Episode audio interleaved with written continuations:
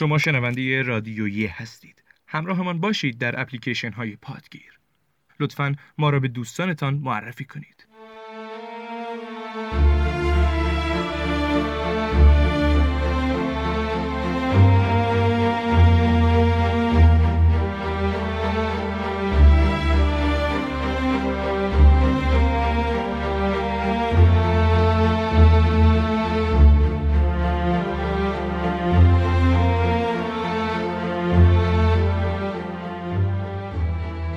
سلام. امیدوارم اوقات خوش و آرومی داشته باشید. شنونده قسمتی دیگر از رادیویی هستید.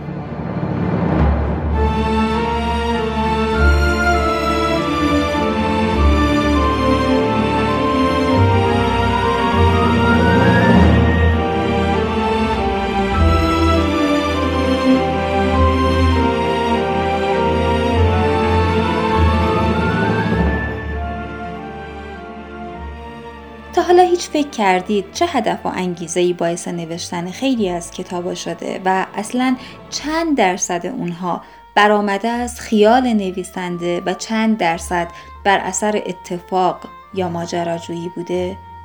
کتابی که این بار می‌خوایم بهتون معرفی کنیم از اون دست کتابهایی که قصه نگارش جالبی داشته. کتابی که ایده نوشتن اون از پیدا شدن یک عکس به وجود اومده.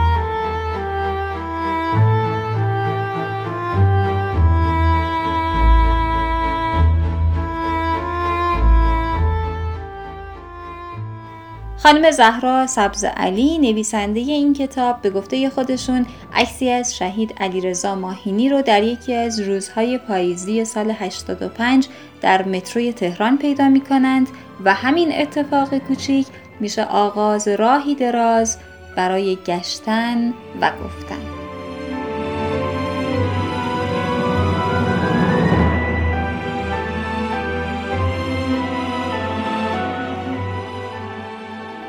دلداده نام کتابی که راوی زندگی شهید علیرضا ماهینی شده به همت دفتر فرهنگ و مطالعات پایداری استان بوشهر و انتشارات سوره مهر تهران در سال 1396 چاپ شده و البته برای سومین بار هم در دستور چاپ مجدد قرار گرفته.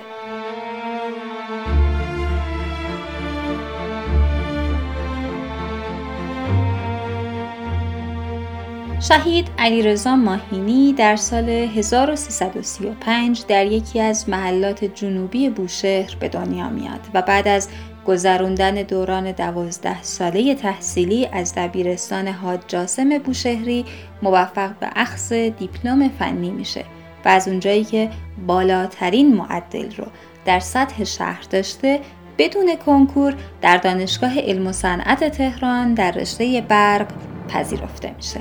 اما به علت فعالیت های مستمر سیاسی جلوی ادامه تحصیل او را در دانشگاه می گیرند تا اینکه در نهایت موفق میشه با مدرک کاردانی برق از دانشگاه ایران مهر تهران فارغ تحصیل بشه و به سربازی بره.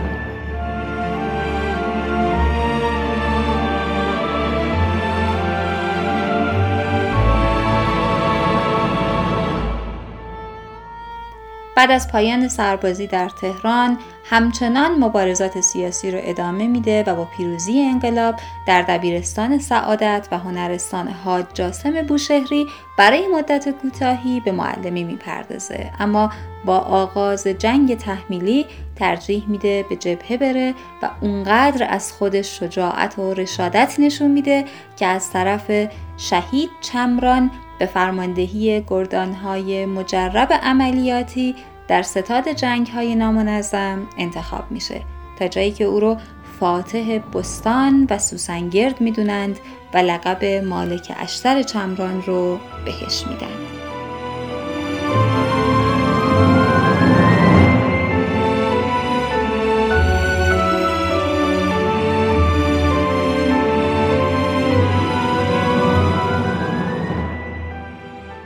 یک نفر بر عراقی دو سه بار به شکل زیگزاگ از روی بدن یکی از بچه های زخمی رد شد.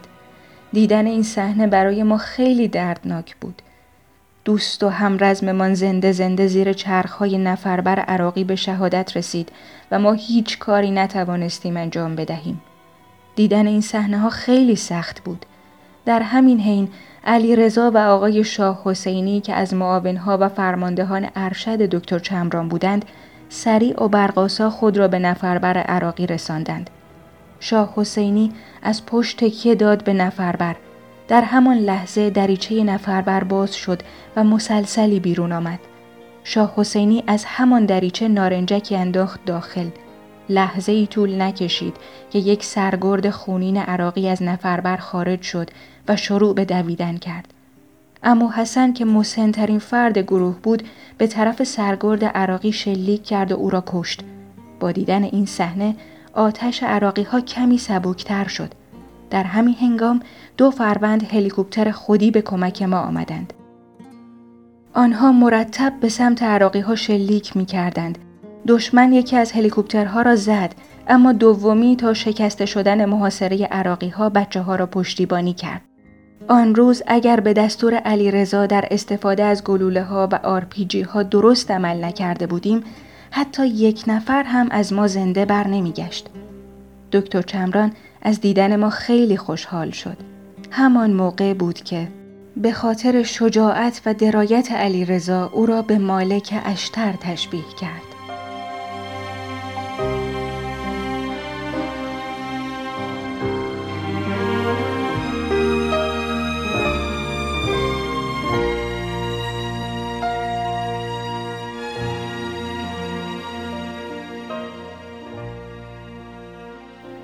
خانم سبز علی نویسنده کتاب تلاش کرده شهر به شهر با مراجعه به خانواده، دوستان و همرزمان شهید در 308 صفحه تا اونجایی که در توانش بوده حق مطلب رو در مورد علیرضا ماهینی ادا کنه.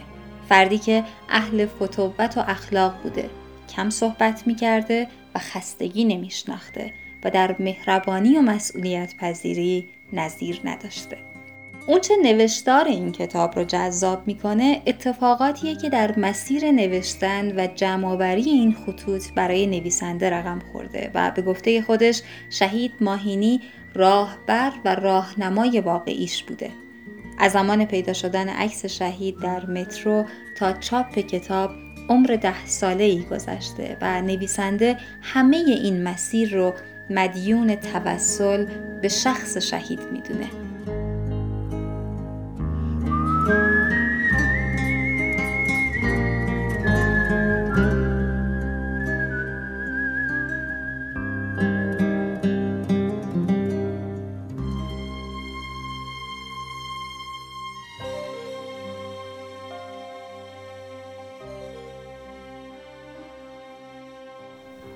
با پاهای خسته شنبه چهارم شهریور ماه 1391 مصادف با هفتم شوال ساعت هشت صبح به همراه برادرش آمدند به محل کار آقای شکوهی.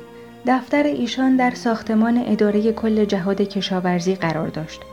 وقتی وارد دفتر شدیم با معرفی خودمان از پشت میز کارش بلند شد. بعد از سلام و احوال پرسی به ما خوش آمد گفت. خلاصه ای از نحوه آشناییم با شهید ماهینی را برایش توضیح دادم و از او خواستم آنچه از علی رضا به یاد دارد برایمان بازگو کند.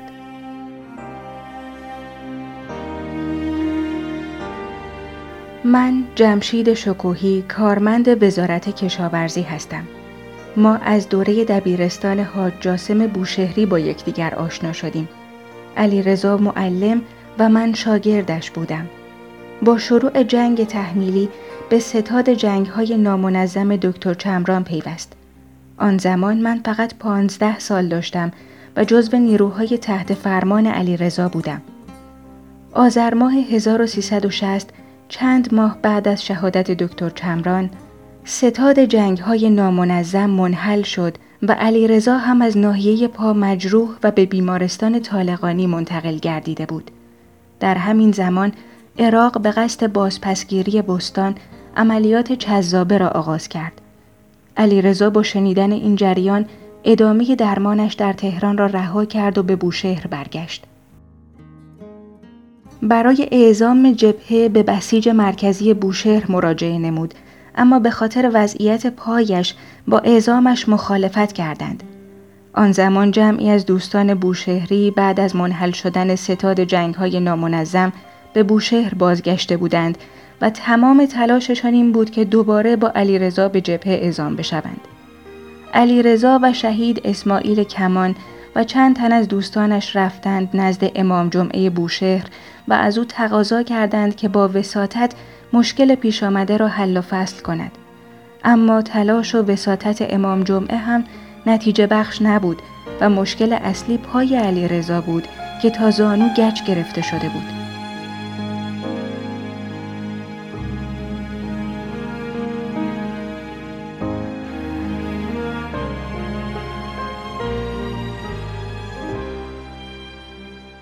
علی رضا پس از اینکه با مخالفت بسیج مرکزی مواجه شد رفت و گچ پایش را باز کرد.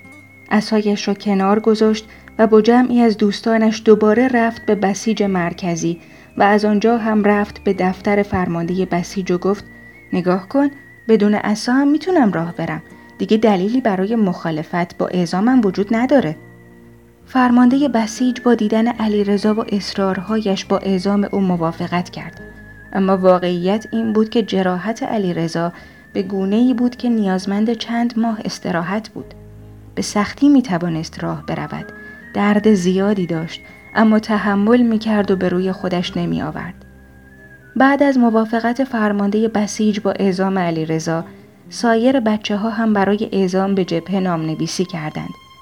پس از سازماندهی اولیه ما را از زیر قرآن رد کردند و سوار مینیبوس شدیم. قبل از پلیس راه به ما گفتند مقصد پادگان آموزشی شهید دستقیب کازرون است. بچه ها با شنیدن این موضوع تعجب کردند. با سابقه حضور بچه ها در جبهه و رشادت ها و موفقیت هایشان در عملیات مهم انتظار می رفت که ما را مستقیم به جبهه اعزام کنند نه اینکه بعد از یک سال و اندی جنگ تازه قصد آموزش دادن به ما را داشته باشند. برای همین لب به اعتراض گشودند اما علیرضا بچه ها را آرام کرد و گفت بهتر تسلیم باشید. در بد به ورود به پادگان پاسداری به نام مهدوی بچه ها را به خط کرد و دستور دویدن داد. حدود دو تا سه کیلومتر بچه ها دویدند و علیرضا بدون اینکه از بابت پایش ضعفی از خود نشان بدهد پا به پای دیگران دوید. بچه ها که می دانستند و چه فشاری را تحمل می کند ناراحت شدند و خواستند او را معرفی کنند و بگویند که ایشان از فرماندهان دکتر چمران در جنگ های نامنظم بوده اما اجازه نداد و گفت دوست دارم این بار به صورت سرباز ساده برم خط مقدم. بعد از 20 روز آموزش ما را به اهواز و از آنجا به پادگان شهید بهشتی که در منتها علیه جنوب اهواز قرار داشت بردند. این زمان مصادف بود با زمانی که عراق به منظور بازپسگیری بستان و روستاهای اطراف حملات سنگینی در تنگه چذابه شروع کرده بود. بچه ها را برای عملیاتی به صف کردند. در حال توجیه بچه ها بودند که یک جیپ فرماندهی کنار ما توقف کرد و مرتزا قربانی از جیپ پیاده شد. ایشان آن زمان فرمانده تیپ 25 کربلا بود و قبلا در جبهه های بستان، سوسنگرد و غیره با علیرضا آشنایی کامل داشت.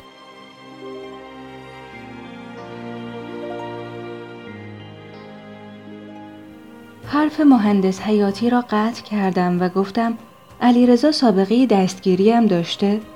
ایشان مکسی کرد و گفت توی دانشگاه به ما مشکوک شده بودند و بگونه زیر نظر قرار گرفته بودیم. برای همین از دانشگاه علم و صنعت انصراف دادیم و رفتیم دانشگاه انستیتو تکنولوژی تهران در خیابان ایران مهر. من در رشته تأسیسات و علیرضا در همان رشته برق ادامه تحصیل دادیم. سالهای 1353 تا 56 سالهای خفقان بود.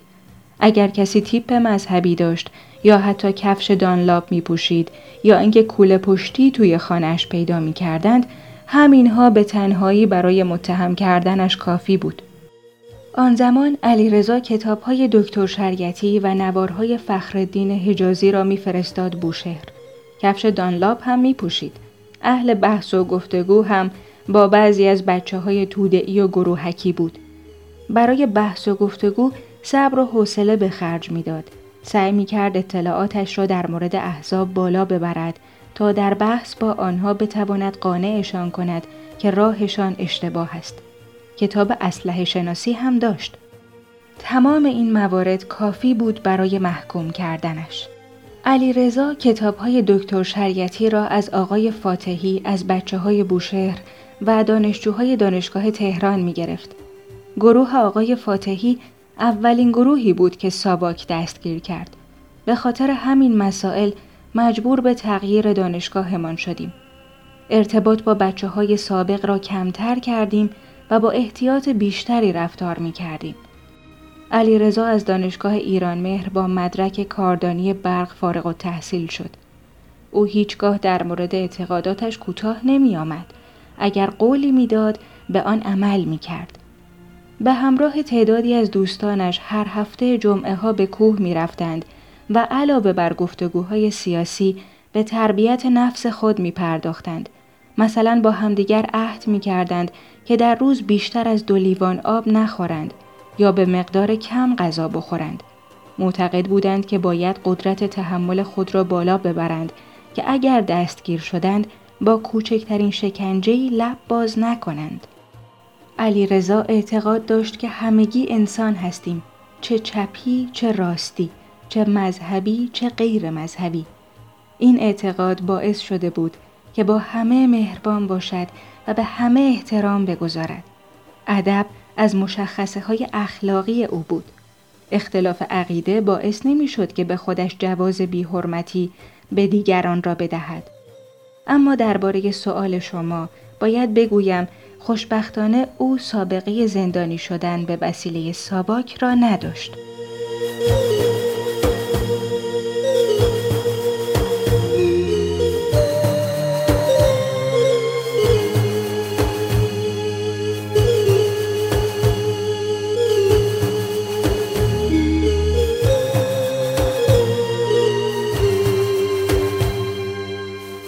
دلداده داستان دلدادگی شهید ماهینی به وطن و البته حضور معنوی ایشون در زندگی شخصی نویسنده است.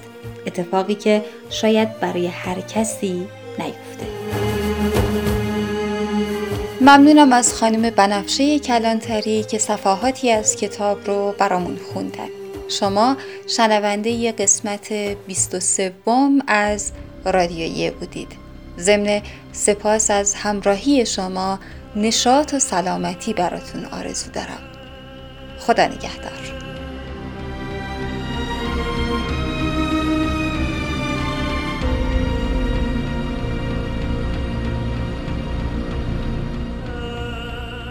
کاری از دفتر فرهنگ و مطالعات پایداری حوزه هنری استان سمنان.